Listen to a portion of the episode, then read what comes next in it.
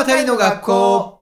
さあ始まりました物語の学校。どうも講師の曽川です。どうも助手の丸です。この番組は漫画や映画などの作品の物語ストーリーに焦点を当ててどのようなテーマを表現していたのかを読み解いていこうという番組です。もともと国語の先生をしていた曽川先生と物語素人の丸が毎回一つの作品をピックアップして作品ごとに論点を設け先生と一緒に深掘りしていこうという番組となっております。さて本日のお題はズバリ。はい本日は新海誠監督のアニメ映画「星の声」から天気の子を取り上げていきたいと思います。はい楽しみにしてました ね映画も公開間近ということでそれでは早速いってみましょう。はい。起立。気をつけ。物語。今回もいくつかの論点に沿って深掘りしていきたいと思いますけれどもどういった論点がございますでしょうか？はい。今回の論点は2つあります。論点1前期新海誠。彼女とは会えません。論点2後期新海誠ハッピーエンドの帳尻合わせ。はいそれではじゃあ論点1からいってみましょう。論点1論点1つ目は前期新海誠彼女とは会えませんワンモアチャンスそうですね。ということで。はい。ちなみに、はい。この前期っていうのはどの作品までっていうふうに認識すればいいですか、そうですね。あのちょっと勝手に区切ってしまってるんですがあの納得いただけるだろうなという、えー一応デビュー作である監督デビュー作の「星の声」から「えー雲の向こう約束の場所」秒速 5cm までを、えー対象としてます。はい、はい彼女とは会えませんね。はい。前期に関しては。いやー本当にただまあちょっと正直秒速の話に尽きるかなというところではありますかね。本当に星の声とかそうですね。あの雲の向こう約束の場所とかなかなかまああの映像とかはすごい綺麗な作品ですけど今回もちょっと外側の話から攻めますとあの世界系っていう言葉をご存知ですか？世界系聞いたことはあるけどっていう。世界がもうちょっとで終わりそうだよっていうタイミングの物語ですよね。筋を取るならそれが多いぐらいの感じですかね。ああなるほどただまあちょっとこの言葉聞いたことある人はあの気になる方もいろいろあるとは思うんですけど厳密な定義っていうのは実は結構論争でめちゃくちゃになってまあして、でやれあの作品は該当するしないとか、まあ、ややこしい議論はあるんですけど今回はちょっともうちょっと大雑把なあの一般的な通年レベルで扱います。はいでよく言われてるのが「その君と僕と世界」と言われてるんですけどある作品が、えっと、どういうふうにものを捉えるかみたいな話ですかね。だから学校行ってクラスメートがいて先生がいてもっと言うなら体育の先生がいて国語の先生がいて数学の先生がいてとかそのこういう性格の A ちゃんがいて B ちゃんがいて C ちゃんがいてとかこういうグループがあって、えーあっちのクラスにはこういうグループがあってとかっていうふうにごちゃごちゃいろいろあるじゃないですか。でそれをある作品が切り取るときにものすごく大きく「私」そして、えっとまあ、ここでは女の子と仮定して彼女ヒロインですね。私ヒロインそれ以外っていう3つにしか認識しないぐらいの感じですかね。でその私と、まあ、君と僕ってよく言われてますけど君と僕、えー、と主人公とヒロインの恋愛関係とその世界それ以外の世界がどうなるかがものすごく直結してる。あだからある作品では、まあ、ヒロインが死んだら世界も滅んじゃうとかまあこっちはないかその基本的にはそのヒロインと主人公の恋愛成就を選べば世界は滅亡しその主人公とヒロインが別れたら世界は丸く収まるみたいな。そういう作品群がまああるということになっていて本当の作品に当たっていくと微妙なズレがいくつもあるんですけどまあおおむねそのあたりっていう感じですかね。で新海誠監督って実はこの世界系っていうワードでまあ取り上げられることも取り上げられないこともあるんですけど結構ダイレクトな作家さんで「雲の向こう約束の場所」っていう作品2作目の映画だともうダイレクトにそういう設定になってましてまあやってますよって感じなんですけど。ただまあ新海監督は別に世界のことはあんまり興味なさそうというか、まあ、恋愛のことを重視している形だとは思うんでただなんか違うことをちょっと入れようとすると必ずそうなっちゃうっていう感じですかね。で今言ったみたいにこれ新海誠監督の話ってちょっと難しいところがあるんですよね。新海誠監督の作品のすごいところも1個挙げてくださいって言ったらどこが浮かびます？いやもうパッとの印象でいいですよ。えいやもう本当そうですよね。絵と絵の綺麗さ映像の綺麗さ。それにつきますよね。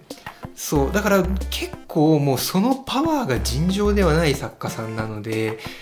なんていうかまあもうあれがあれば何もかも OK っていう、うん。それぐらいの強さがもう本当にあ本当の本当にあるので意外といろんなところ見落とされがちだなっていう。で今日はちょっとその辺喋っていけたらなという感じです。はい。論点1では前期新海誠って言ってるんですけど、まあ、やっぱり秒速が極めて出来のいい作品かなっていうのが1個あるんですけど「星の声」とか「雲の向こう約束の場所」と比べて何が秒速 5cm の特徴だったかっていうとやっぱりあの謎の SF 設定を全く入れてない。そうですね。はい。まあ、ちょっとあのなんか種子島であの宇宙開発機の話とかちらっと挟まれはしますけど、別にだから何するわけでもないんですけどその新海誠監督の作品を見るときにいろんな捉え方があると思うんですけど私これ一個ポイントだなと思ってるのがそのなんかそのすごくそれっぽいことちょっと言うじゃないですか、まあ、ちょっと先走ると「あの君の名は」で「組紐がなんだ」とかとかって言うじゃないですか。なんか、まあ、天気の子では竜神がとかって言うんですけど、あのあの辺は私はあのはっきり言って何の意味もないと思っております。だなんでそのそれっぽいふりをしてくるけど実は何もやってないよということですかね。うんでそうなってくるとその秒速 5cm ってその本当にそういうこと入れてないですよね。もう完全にヒロインと主人公の物語っていう。どうでした秒速？えーっともうでも申し訳ない気持ちで今いっぱいではい。僕もう星の声からはい。天気の子まではい。3行でもう感想が終始してしまっていてはい。でこれ以上でも以下でもないって感じになっちゃうのであの作品があった話にならないんですけど一応ちょっと置かせていただくと,、えー、と新海誠監督の作品は思春期的な葛藤や日常生活といった日本人共通の若い人生観をあらゆる意味でオーバースケールに描くことで感動を作ろうとする作家。なんか宿題出して持ってきたみたいな感じになりましたけど。そうですね。であらゆる意味でオーバースケールで描くことで感動を作ろうとしてるっていうのがまあ例えば秒速 5cm だったらいわゆる短編連作ってっていうんですかねあの1話2話3話って言ってショートストーリーが一つの大きな物語として提示されてるみたいなことだと思うんですけどとかっていう映画ごとに見せ方演出の仕方とかっていうのも違うけれども描いているある種のその生活感生々しさみたいな部分だったりとかボーイミーツガールの部分だったりとかもう星の声の頃から何も変わってない感じが僕はしていて。そうですね。だだからまあオーバースケールだから謎に感動はさせられるし、もうそれってでも前回の「窓マギ」みたいな構築された物語から得る感動というよりはエンタメ作品として映像を目が追ってるともう動物的に本能的に鳥肌を立てさせられてしまうみたいな、まあそういう演出の暴力というか。あすごくそういう力が強い。ただ物語的にはうーん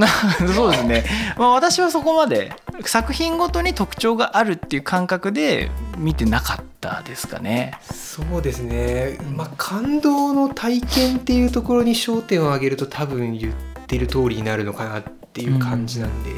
まあ、じゃあ今回のお話は、うん。そう見るとそう見えるんだみたいな感じであやっていけたらなと思います、楽しみです。だちょっと そうなんですよ。物語としてやっぱりちょっとキャッチしきれてなかったなと思って今すでにもう、はい、思ってはいますそうね。ですね。あの論点1のタイトルにもしましたけど「君の名は」と秒速 5cm の違い。はい、秒速 5cm って会えませんでした。そうですね。そこにつきますでねメモに書いてあります。別に会えてもよかったんじゃない？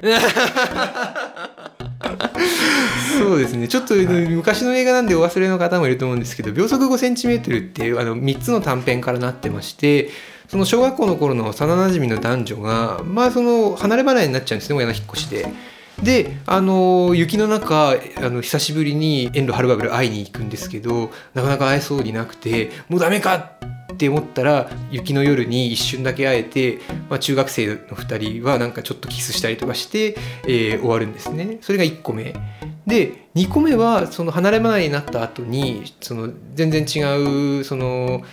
なんだろう別の人の視点から男の子の姿を映してるんですけどなんかずっと心ここにあらずで生きている謎のなんかミステリアスなかっこいい男の先輩みたいな風にあの主人公が書かれるんですね。でで見てる側としてはえあれなんかあの子と連絡取ってるのかな？どうなんだろうなっていうでもなんかちょっとアンニュイなんだよなっていうので見てで3つ目はなんかすごいこうすさんだというか沈んだ疲れたエンジニアがそうそうそうになった大人の男の子の主人公があそうかもうあの子とは全然縁もゆかりもないのかっていう感じで実際その通りだっていうのがどんどん分かっていってただなんかその街中で一瞬会いそうになるんですよね最後。踏切のところで女の子の側も少し書かれてもう結婚することとかが決まってたりとかしてで男の子男の子っても男の人ですけどが再会しそうになってなんか物語の予感がするじゃないですか。こう焼けぼっくに火がつくって古の表現ですけど。あのすごい、はい。あのすいませんね国語の人間だもんでただ踏切のところであれ今の人ってなるんですけど。あの幼馴染だったんじゃない？そうなんですよ。で女の人の方もあれ？ってなるかのような演出なんですけど振り向いたところに誰もいないんですよね。で会えないんですけど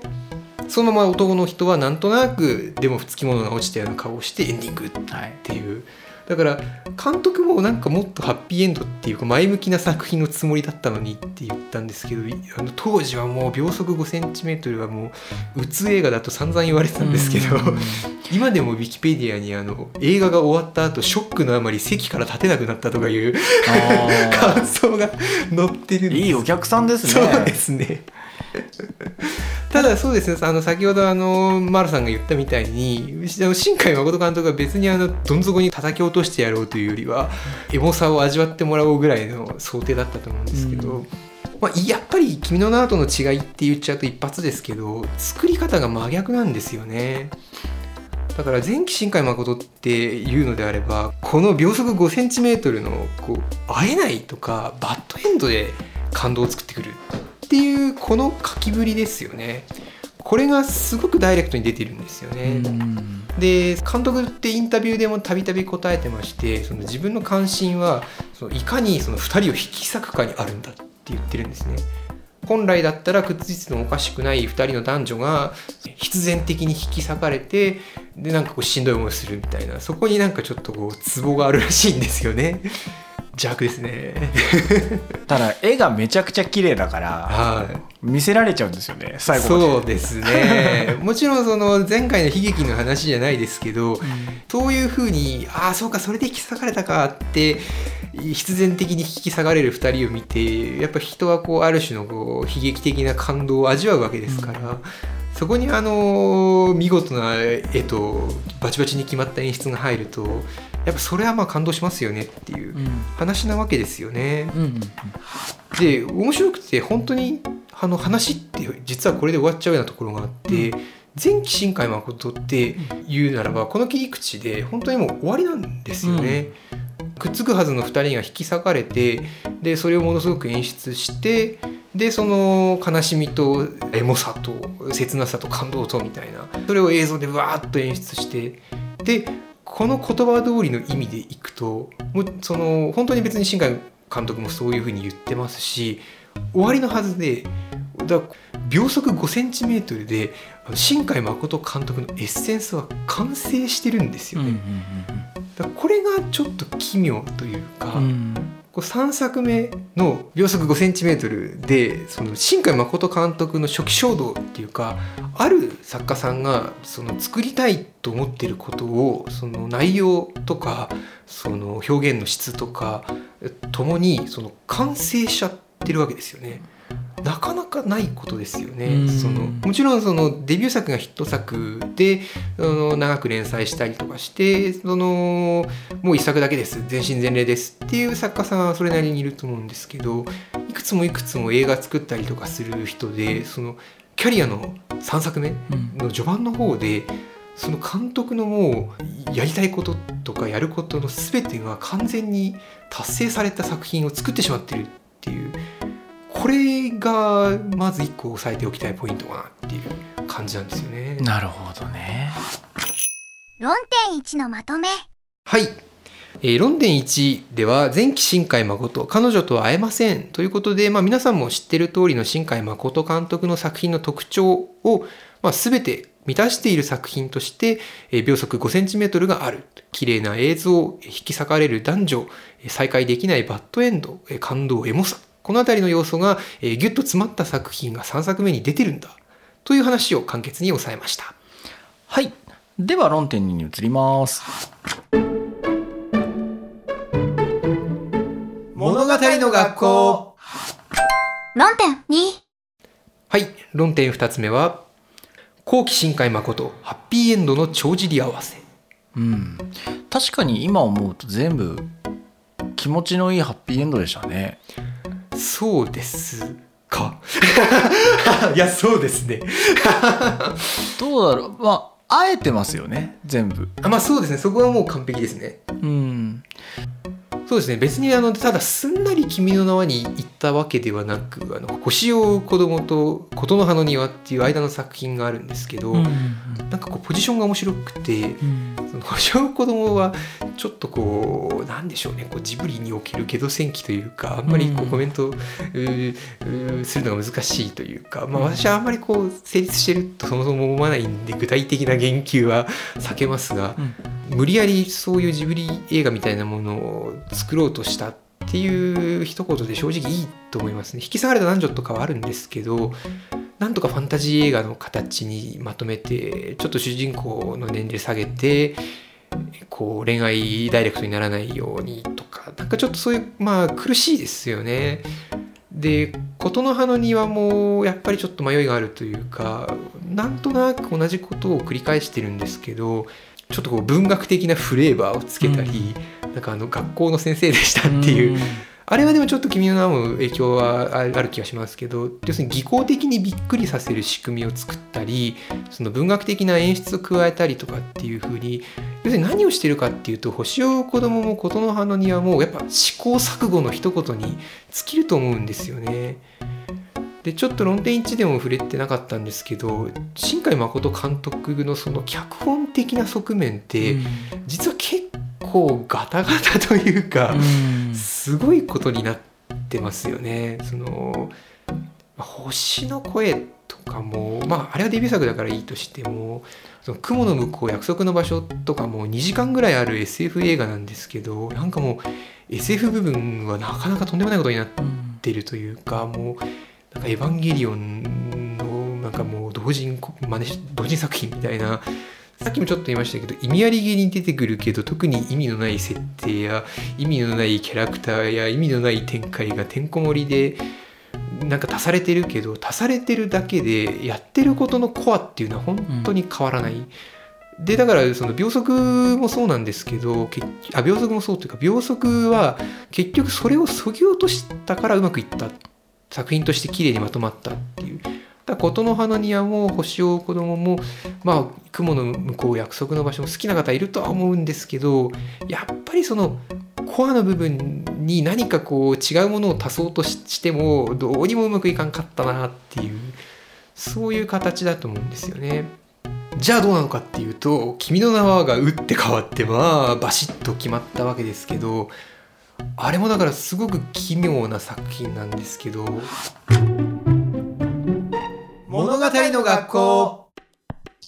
この流れでいくと「君の名は」ってやっぱりいろいろ組紐とか入ってますけど話のメインを完璧に戻してますよね。うんやっぱりその入れ替わりのこととかその流流星がなんだとか紐がなんだとか言ってますけどやっぱりもう完全にボーイミーツガールに戻して、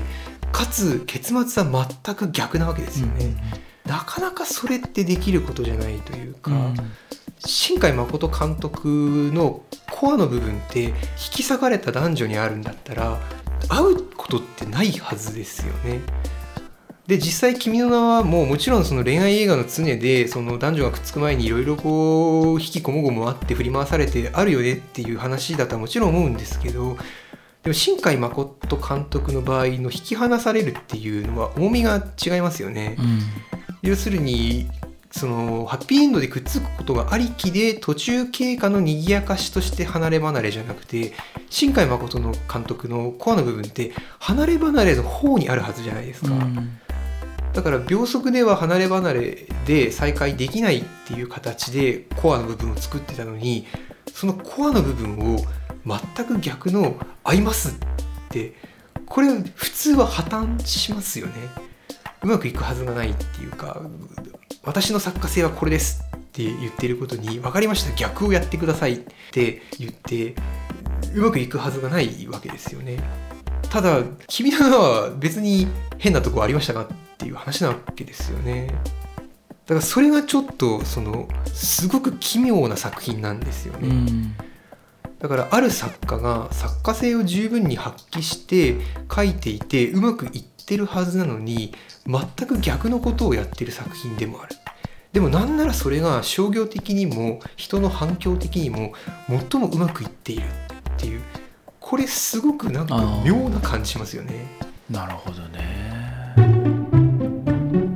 物語の学校。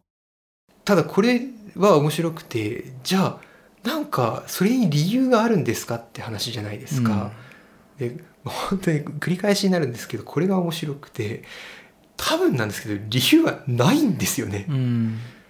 とかそろそろハッピーエンド見たいっすって人から言われたとかあそうですあね。そういう外的なその機会があったっていうぐらいの感じなんですかね。そうですねいやあの私多分まさにおっしゃる通りだと思っててそろそろハッピーエンドやりたいなって新海監督もちろん思いはすると思うんですけど、うん作家性のコアに逆らう部分を、うん。そのバリエーションみたいにやれるわけないじゃないですか。うん。だから外部の力だと思うんですよね。その河村元気プロデューサーだと思うんですけど、でここが話の始まりなんですよ。要するに、えっと、秒速 5cm がものすごく新海監督のエッセンスが詰まってた作品だとしたなら「君の名は」っていうのはその全く逆のことをでも必然性なくやった作品だと思うんですよね。うん。要するにこういう理由で「君の名は」ハッピーエンドにななりましたっていう作品じゃないんですよね。うん。ハッピーエンドありき再会ありきでいやとにかくやってください。わかりました。やってみますって言ってやるからにはって言ってめちゃめちゃその秒速も意識してますよね。あのタイトルコールの出し方とかも重ねてますしだから秒速があって星を追う子供があって、えっと、琴の葉の庭があって、まあ、琴の葉の庭もちょっと似た見せ方してますけど秒速と同じような演出で引き下がれた男女で再会するシーンで振り向いてやるじゃないですか。だからすごく秒速の裏返しの作品ですよっていうのを実は「君の名は」すごく強く意識していて、ででも何の理由もなく逆にしてるんですよね。うんでただ恐ろしいことに「君の名は」うまくいったんですよね。うんだこれが何とも奇妙な話で要するにその一番最初に新海誠監督の感想を聞いたと思うんですけどやっぱり外側から見た時に新海誠監督のコアって別に悲劇性とかじゃないんですよね。うんそう思います。はいうん要するに引き裂かれた男女っていうものがそのテーマ的な必然性で引き裂かれるはずだとかってその前回のうろぶちさんの話じゃないですけど、必ずバッドエンドになるはずだとかっていう突き詰めてる話じゃないんですよね。単純にある種のその新海監督のこうフェティシズムというか、そういう形でその好きな味わいがあるところがそこだったから単純にやってた部分なんですけど、でも結局そのものすごく乱暴に言うなら綺麗でエモくて感動できればひ必然性は実はなくてだからそこを入れ替えちゃっても実は大丈夫だった。うんだからすごく奇妙なんですけどそのいろんな設定に中身がないこととか脚本の筋書きが実はちょっと怪しいこととか、そういうその言ってしまうとある種の中身のなさというか、破綻してる部分っていうのがひっくり返して大丈夫だったっていうことにつながってきてるんですよね。うん。ただひっくり返しているのはひっくり返しているのでうん。なんか知らないんですけどすごくエネルギーがあるんですようね。だから単純なハッピーエンドの映画で2人の男女がなんかちょっとごたついたけど会いましたっていうのとなんか重みが全然違うんですよね。本当は絶対引き裂くはずの人がなぜかくっつける形で強制的に書くとなんだかわからないんですけどそのなんでしょう天の祝福じゃないですけどものすごくこう底なしに明るいというか根拠がないからこそものすごくこう底抜けに肯定的な気配が出るというかそういうなんか本当に「君の名は」っていうのは奇跡みたいな作品なんですよね。うん物語の学校でただ「君の名は」って結構実はだから筋書きとかもめちゃくちゃなんですよ。うん一番よく言われるのがその西暦の差がトリックになってるわけじゃないですか。あれ1ヶ月間高校生が入れ替わって過ごして西暦を一度も目にしないことがあるかっていうよく言われますけど、はい。まあないですよないですね。で流星群がもうすぐだとか外部の状況もあるしいろんなも楽しみにしてるものの発売日とかがあると思うんでまあ気づかないはずがないんですよね。うんだしあの時代だとスマートフォンじゃないけど、はい。例えばね身の回りのハードウェアもね3年か 経ってたら全然違うだろうねとか、まあ、そうですね。東京と田舎っていう差で割とごまかしきれてたのかなっていうふうに見ようと思ったら見れるんですかね。いやみあのーもう目をつぶるかどうかという あのなんか神社の場所を探しに行くとことかもあるじゃないですか、でうろ覚えの地名だって1ヶ月もやってれば覚えますから、ネットで検索すれば出てきますし、うんもっと言うなら日本で隕石が落ちて何百人も人が死ぬ事故が起きてたらし 知らないわけないので すごいんですよこの。うん、確かに。でもこれって見てる時ってそんなに気にならないんですよいねやそうですね、これってすごいことですよね。うん。だめちゃくちゃなんですよ勢いとかが、うんだから内容の破綻ぶりっていうのがちょっと他で見え見えないぐらい、うん。その新海誠監督作品のその筋の崩壊ぶりっていうのは実はとんでもないことになっててこれってもうだから悪口じゃなくて褒め言葉なんですよね。もう素人が書いたってこんなことにならない。その琴の葉の庭とかもあの公園で偶然会ったお姉さんが給食中の自分の学校の先生でとかまあ、なかなかないだろうっていう。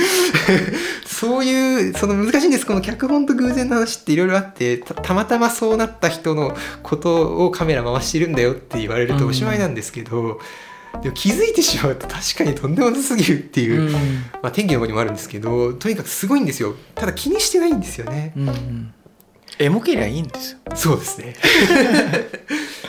それがすごく成功していて実際に気に本当に気にならないぐらいその圧が出てるんですよね。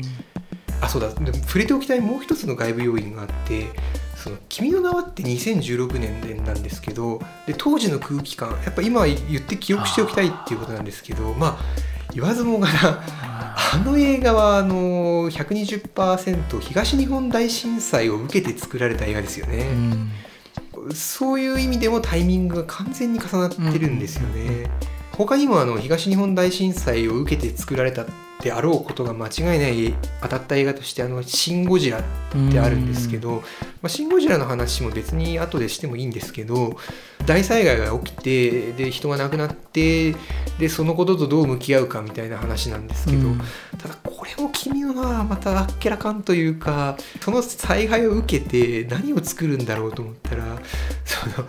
まあ、前回の「まどかマギカ」の重みを思えばどうなんだっていうもう時空改変して救っちまえっていう。そんなの天気なことあるかっていうこと私は随分リアルタイムの時にはちょっとこう腹立たしい気持ちすらあったんですけ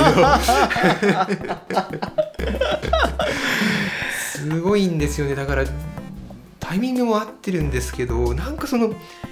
あっけらかんとやってくるんですよね。なるほどね異常だったじゃないですか「君の名はブーム」って、はい。そういうことだったのか。そうですね。だから何かああいうタイミング的にそういう物語を欲してたっていうのもあるでしょうし、うん。そうですね。だからその災害とかに対するまあもう少し時間も経ってますから多分その直接的なそのあのなんかひ人が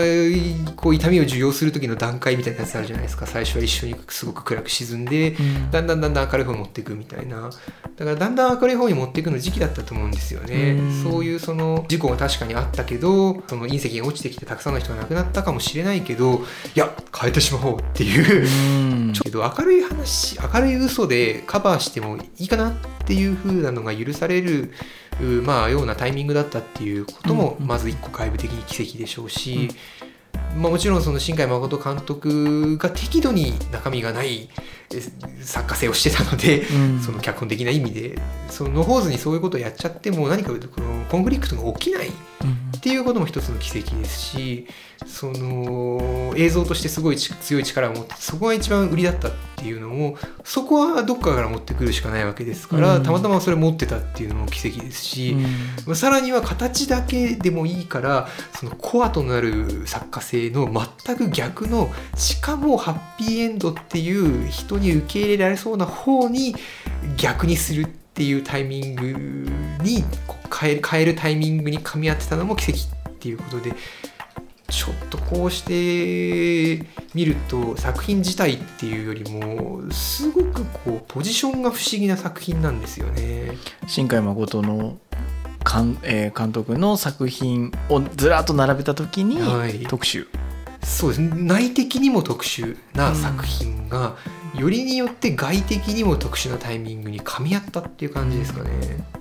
なるほどねまあこの論点2の前半部分っていう感じですけど結局「君の名は」っていう作品って多分だから必然的にある作家さんがずっと自分の中の問題意識とかを積み上げていって何か転換点があってでやっと開眼してこういうふうに変わりますっていう作品じゃないと思うんですよね。うんただただ外形的にこういう形にしますっていうのが先に来て先行して形だけ決まってでもそれが奇跡のように噛み合ってしまったっていう作品っていうよりも新海誠監督にとってもなんか出来事みたいな作品だったんじゃないのかなっていううんそういう感じがするんですよね。うんうんうんからの天気の子なんですよ。物語の学校タイトルに付けさせてもらったのが「ハッピーエンドの帳尻合わせ」ってまあちょっと逆ですよね。うん。帳尻合わせのハッピーエンドじゃないんですよね、うん。要するに新海誠監督にとって「君の名は」って多分異物だったと思うんですよね。自分が作るはずじゃなかった作品作っちゃったみたいな、うん。最も監督らしい秒速 5cm の全く逆の作品が完全にバチッとはまって作れてしまったっていう出来事が発生しちゃったんだと思うんですよね。だからハッピーエンドが先に来ちゃっててそうするとでもそれは異物なわけですから、うん。この異物を何とかしなきゃいけないっていうふうに、うん異物混入してきたハッピーエンドをなんとか帳尻を合わせなきゃいけないわけですよね、うん。このハッピーエンドどうしよう収まり悪いんだけどみたいな。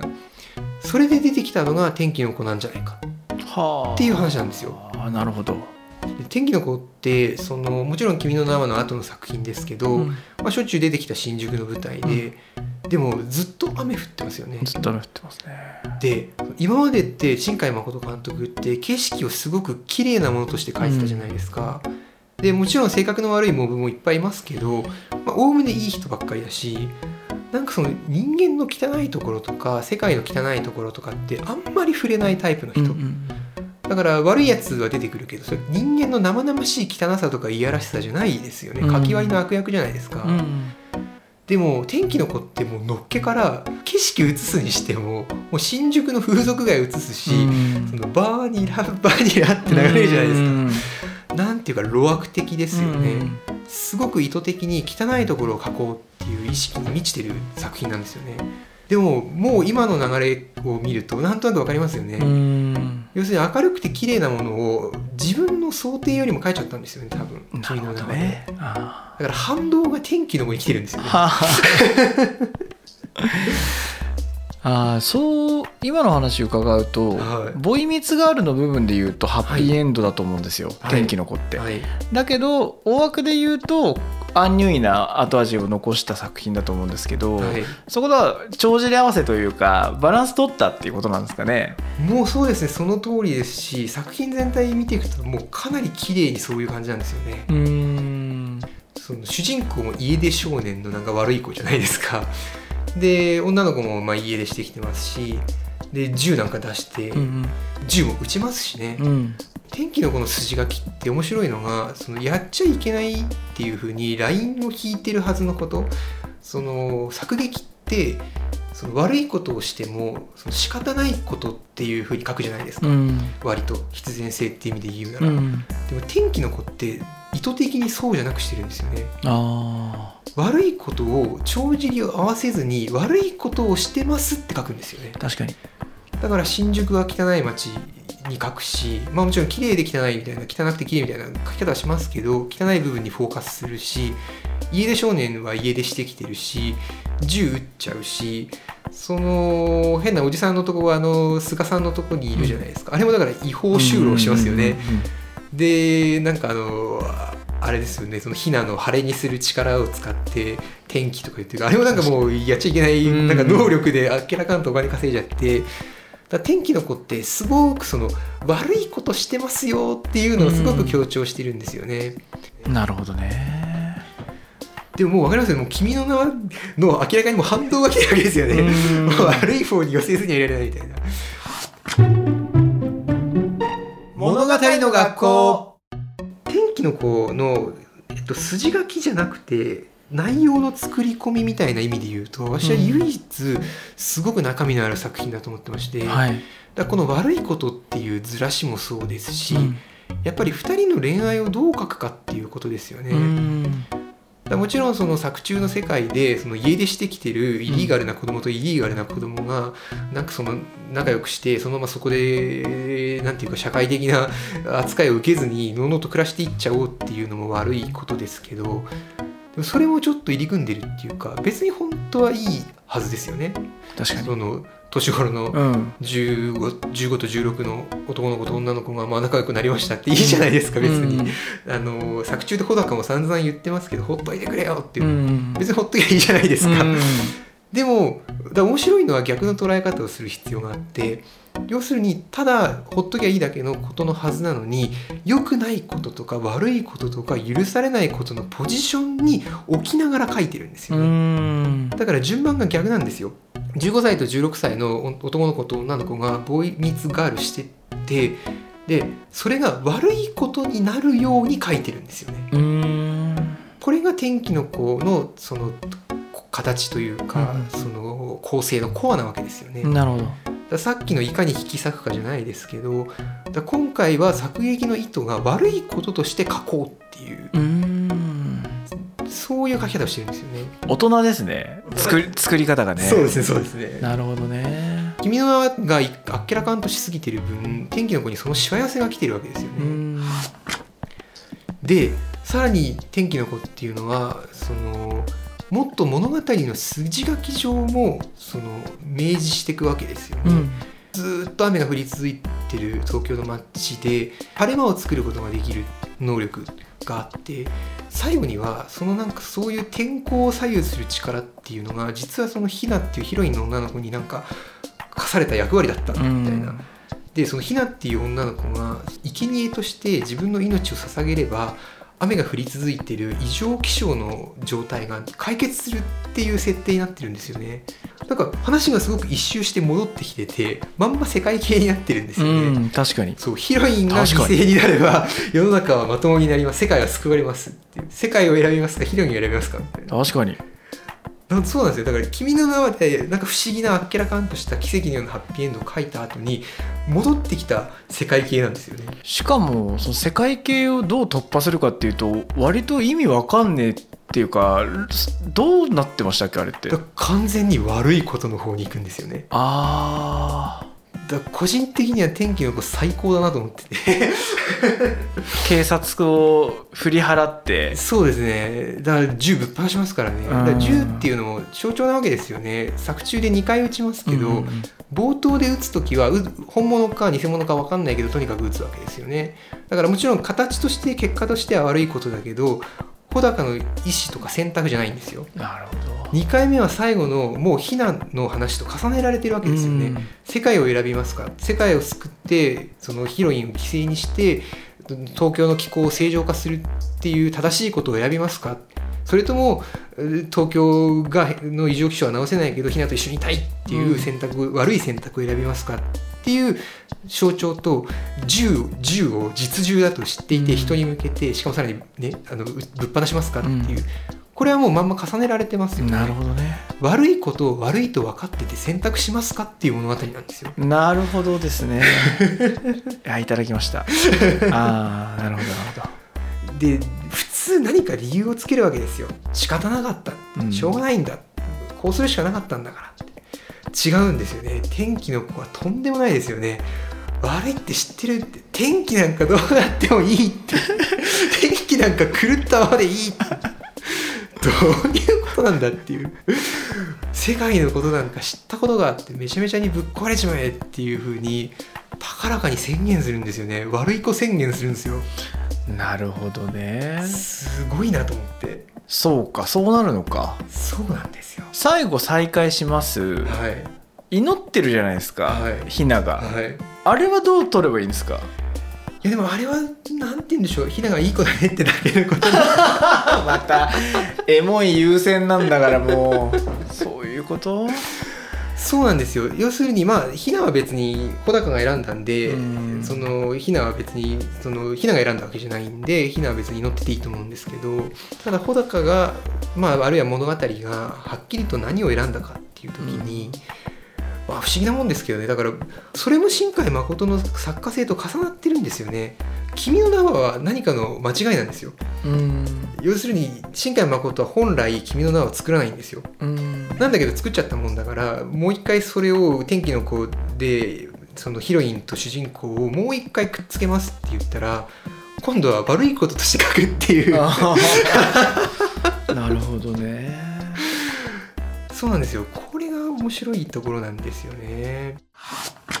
じゃあちょっとこの流れで、はい。今日もう絶対これは聞こうと思ってたことがあって「はい。すずめの戸締まり」に何を期待しますか？うんやっぱりだからこの流れを組むことですよね。うん。君の名をやりました天気の子をやりましたスズメの戸締まりをやりましたっていうのが地続きであってほしいっていうことでうん。すそれはどっちに行くかっていう話はまたできますけどうんとにかく最低限この文脈をそのまま保ってほしいですね。うんなるほどね。天気の子の話をもう少しする必要があるんですけど、はい。要するに天気の子ってすごく私いい作品だと思っててその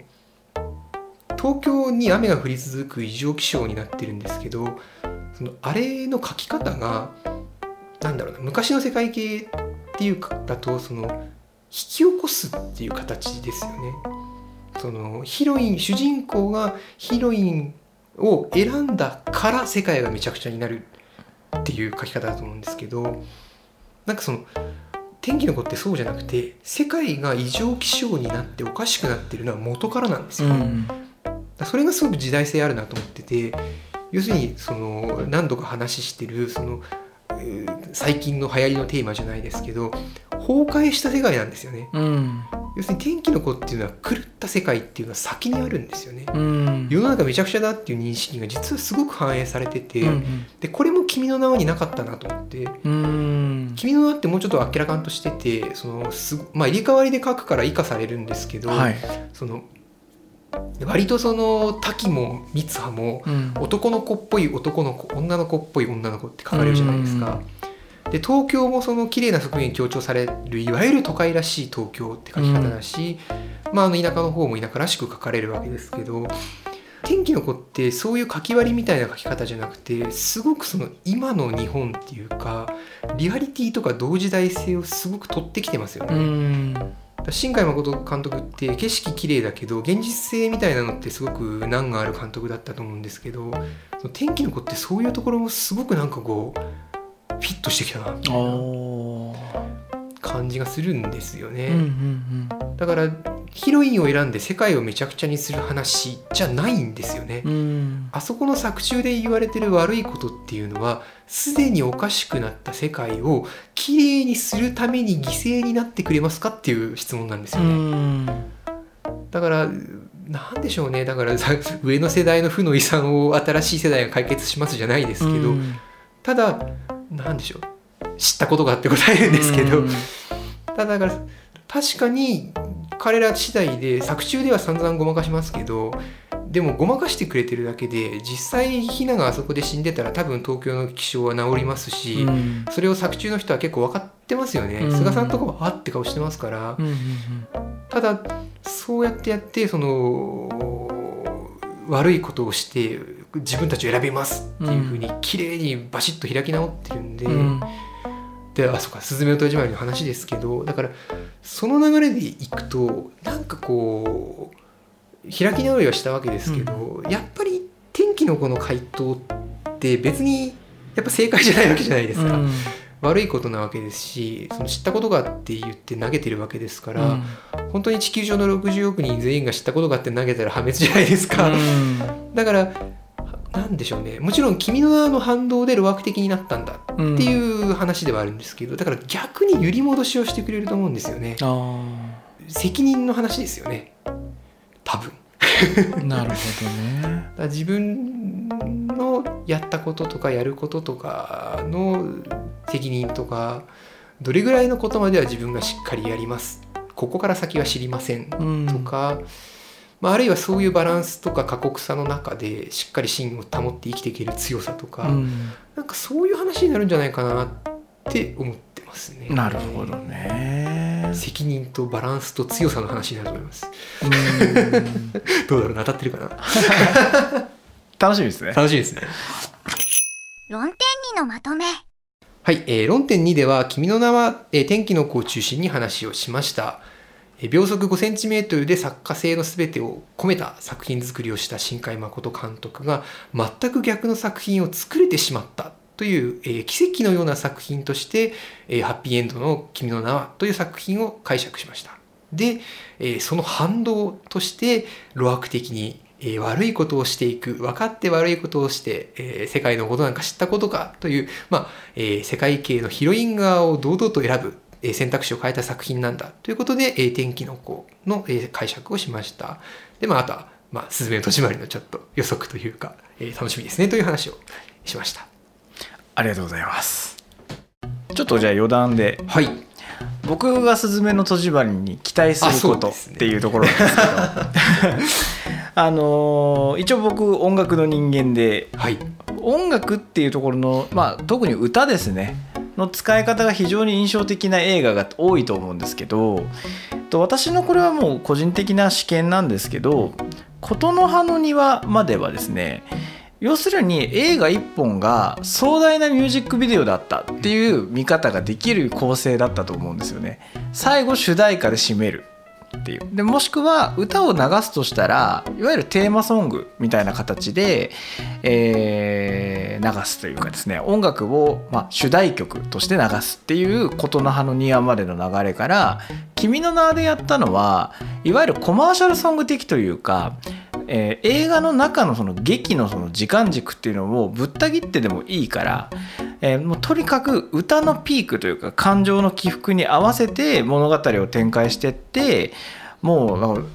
あいこのあとサビ来ますよってことが分かってる状態で歌が流れ始めるんですよね途中で。でああだこうだすったもんだやって決め台詞をあのパンと流した後にサビの一番美味しいところがやってくるみたいな非常に見ていてもう動物的に鳥肌を立たせられちゃうというかですねそういうこう憎い演出として、えー劇中でこう歌を綺麗に使ってくるというか、まあ、かなり、まあ、お金もあった作品だと思うんであのリッチな演出として歌が使われてるわけですけどなんかその歌の使い方っていう部分の演出の新しい切り口っていうのがですね僕「すずめの戸締まり」でやってくれないかなと思って期待していて あカラフルな音楽演出というかなんかそういうものを新しい切り口っていうのをちょっと勉強させてくれっていうか あのと「すずめの戸締まり」に含まれてないかなっていう、はい、そういう見方をちょっとしてた楽しみに映画館に行ってみたいなと思ってます。はい、ちょっと余談でした。あれなんか時間経過とクライマックスに入れてますよねああ例えば「君の名は?」で最初に全然前世があのかかるシーンとかって正直見てる方は物語のどうこうっていうところってあんまり意識してないっていうかもうほんとエンタメ映画見てる感覚でボケっと見ててなんかでもすげえいい感じっていう もうエモい以外別にいらないって感じで僕は正直見てるんですけあどなあそれを邪魔しないタイミングで入れてますねですね。ああなるほどね要するになんか状況がシチュエーションが固まって、あとはこのこのサイクルで生活しますっていうのがうん。示された後にしばらくこの形で過ごしましたっていうところに入れてるんですよ。ああなるほどなるほど。なるほどね。だから多分なんかもし新しいのがあるとしたらそのうん。時間経過にミュージックビデオ差し挟むっていう使い方とクライマックスに入れるっていうの以外なんかあるのかなっていう。面白いですね総括。はい。今回は2つの論点に沿って新海誠監督のアニメーション映画をえーお話しさせていただきました。論点1つ目の前期新海誠彼女とは会えません。では新海誠監督の秒速 5cm にえー主な焦点を当てて監督の作家性のコアにあるのが引き下がれた男女綺麗な景色そして離れ離れになる結末そこから出てくるエモーショナルな感動などにある。でそして秒速 5cm でそれをもうやりきってしまっているんだ。完成作なんだ。というお話をしました。論点2つ目の後期新海誠ハッピーエンドの帳尻合わせでは作家性を全うしたはずの新海誠監督が、えーあらゆる偶然に恵まれて「君の名は」という、えーまさかのハッピーエンドの作品を、えーフルスイングで作ってしまい、まあ、その反動と時代性の掛け合わせで、えー意図的に悪いことをするそして結ばれる2人という世界系の悪い方みたいな形で「天気の子」という作品が結実したんだという話をしました。それでは我々物語の学校は毎週金曜20時に更新していきます。Twitter、ノートなどの各種 SNS も番組名でやっておりますので番組概要欄からチェック、フォローしていただけると幸いです。Spotify や Apple Podcast ではフォローすれば最新の番組が配信された際に通知が届きますのでぜひ通知をオンにしてお待ちください。レビューもぜひよろしくお願いします。えー今日ねこの回収録してるのが2022年10月の16日という「えーとすずめの戸締まり」のまあ公開約1ヶ月前に今撮っていて、はい。どんな作品になるんだろうねっていう気持ちのまま今撮っているわけなんですけれども なんとあのこの回ね、えっと、リリース日が11月何日でしたっけ？11日のまんまですね。あまんまかじゃあもう本日公開してるわけですねはい。ちょっともう我々も速攻見に行きつつ、はいすぐに撮り、はいあのーすずめの戸締まり会をこの来週。そうですね来週お届けできるように頑張って準備をしていこうと思っておりますので何卒皆様よろしくお願いします。よろしくお願いします。はい。それでは次回もお楽しみに。気をつけレイありがとうございました。